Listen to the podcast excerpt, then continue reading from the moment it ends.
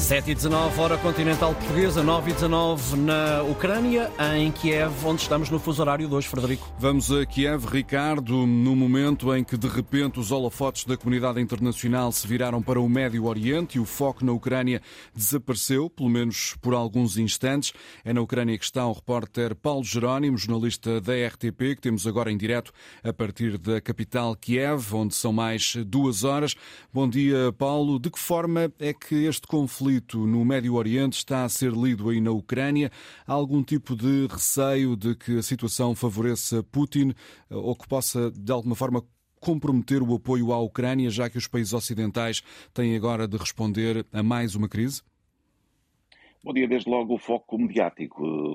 Notou-se após sábado uma demanda de parte dos jornalistas internacionais que se encontravam em Kiev, nomeadamente, mas também nas zonas da frente, que retiraram eh, as grandes cadeias de televisão internacionais deslocaram todos os meios pesados de transmissão que tinham aqui na Ucrânia, precisamente para o Médio Oriente, e desde logo há então esse foco mediático que os ucranianos já começam, o governo ucraniano já começa a perceber que precisa de continuar a manter. Eh, na parte militar há a preocupação porque também o facto de existirem diversos eh, reféns de outros países, nomeadamente dos Estados Unidos,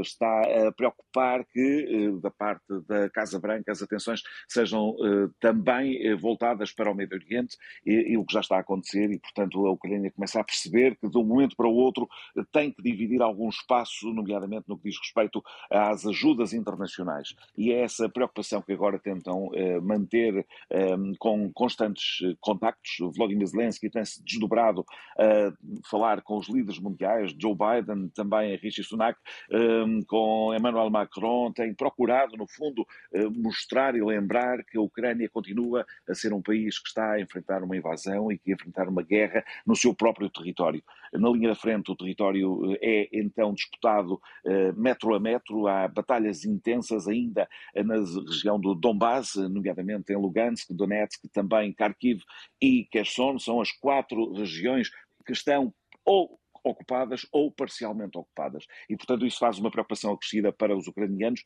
que tentam, eh, que tinham em curso uma contraofensiva e tentam com ela eh, recuperar aquilo que lhes foi retirado há mais de um ano e meio. E, portanto, eh, mantêm com muita preocupação esse olhar. Também a comunidade internacional que ainda permanece, nomeadamente a nível diplomático, aqui em Kiev, tenta perceber de que forma é que vai posicionar-se daqui para a frente, se bem que continua continuam a apoiar, e isso convém lembrar, eh, continuam a apoiar o regime de Kiev e a apoiar tudo aquilo que tem estado a acontecer na defesa de um povo, na defesa de um território que continua, eh, como aconteceu esta madrugada, mais uma vez eh, na zona de Odessa a ser atacada, também a região de Kharkiv, onde nós próprios sofremos o impacto de um míssil e percebemos aquilo que sentem, na verdade, os ucranianos civis, e, portanto,